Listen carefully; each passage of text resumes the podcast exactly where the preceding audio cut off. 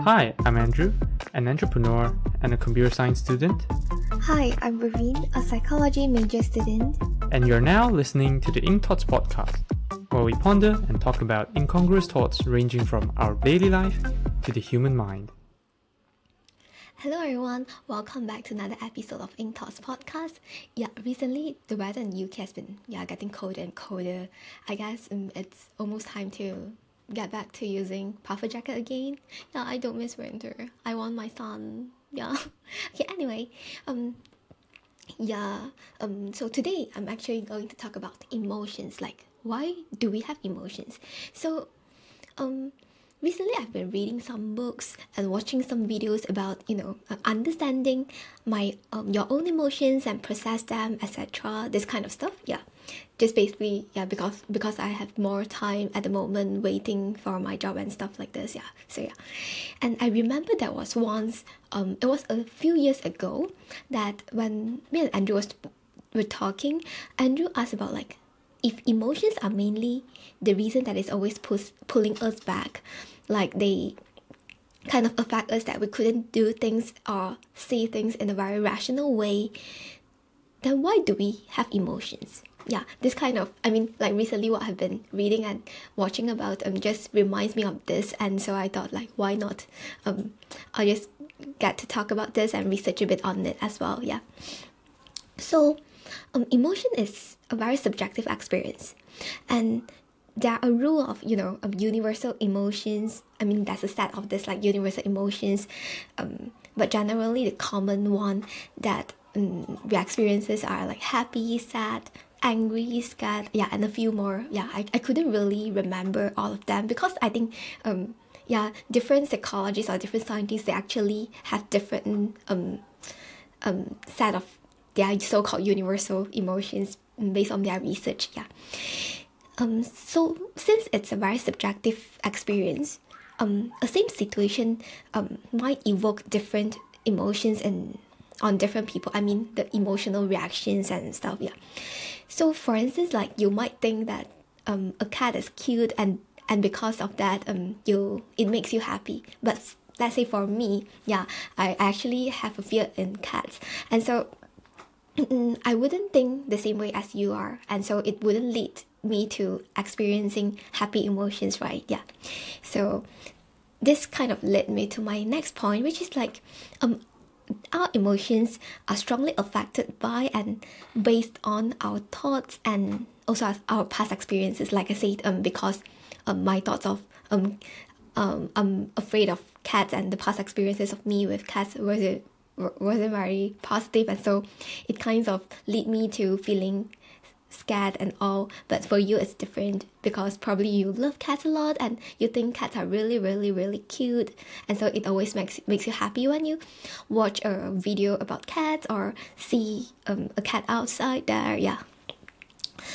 And so like um the example I've been using um because of the thoughts um we kind of have different emotions and also our past experiences often give us some clue in what to expect. And so um it mm, leads us to tendency to lead to certain kind of emotions easier or probably intensify certain emotions as well yeah. So let's say mm, you're angry at someone who used to hurt you yeah. And this time around you see him again. And when he started doing similar thing that kind of trigger your past experiences memories um you started having that thoughts that you know and thoughts and feelings that yeah he's going to hurt you again.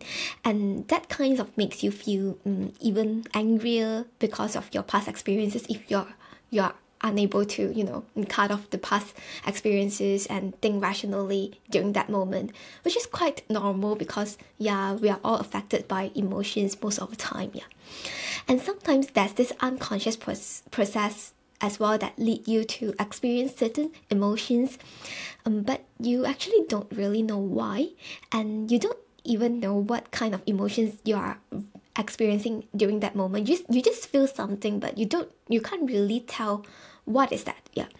Um, um, this could be due to the sub unconscious process in your brain that lead you to feeling that way.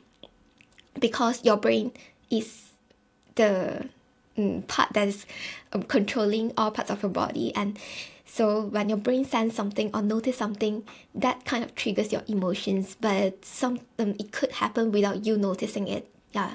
So it's called unconscious processes. Yeah. Um so like um after all i mean after all i've been i mean after so i'm so sorry. I just can't english suddenly so um it then leads us to think about like why do we actually have emotions? Yeah. First thing it actually helps us to communicate with others especially when we feel sad or angry.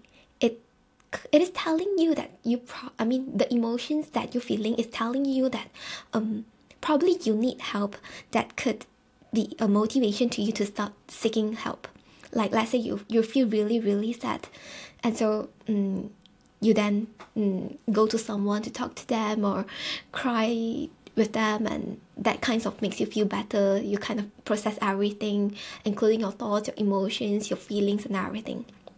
Yeah and also um, when we talk about communicate with others when we are able to understand our own, own emotions we tend we tend to be i mean we are probably able to understand others emotions as well. So that kind of help the communication um, processes as well yeah and also um it sometimes act I mean, emotion sometimes acts as the gut feeling or intuition that could help us to ensure our own safety. Yeah, this could be seen probably more easily in perhaps the feeling of fear when we're afraid of something. Yeah, most likely it's going to be hurtful or um, yeah um it's probably going to um um makes you less safe uh, feel less safe feel less safe and stuff like this. And so you want to avoid it. Yeah. And so because of this um it kind of um give you the sense that yeah you're ensuring your safety. And let's say you're walking out there and suddenly there's a car that suddenly um, i mean you, you see it from far that it's driving very fast and probably recklessly then you might have to feel that yeah pro- would it mm, be coming to you or anything then you try to avoid it to ensure your safety stuff like this yeah and so when I try to reflect on my own emotions, I'll say um, I'm like most of you, even though I, you know, I study psychology and mental health over the past few years. I work in this field, but um, I'll say um, I don't really like to be easily affected by my own emotions as well.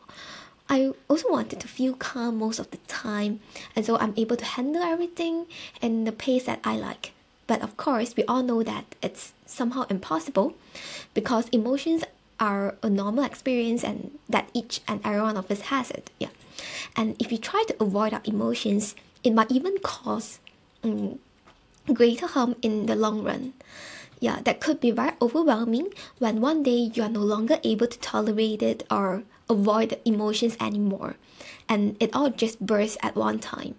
Yeah, you you wouldn't know like um, like let's say for, for for some people that could be um grief or guilt feeling stuff like this that keep on accumulate because you try not to you try to avoid um processing it or try to avoid the emotions at all and at the end of the day everything just bursts and um, it, it's just so overwhelming to for you to handle yeah and so um, I'll say I'm actually a supporter that we should let our, ourselves feel our emotions and of course try to process it and let time to help um, you in feeling better and handling your emotions better and probably try out some healthy coping mechanisms for you to handle your emotions too.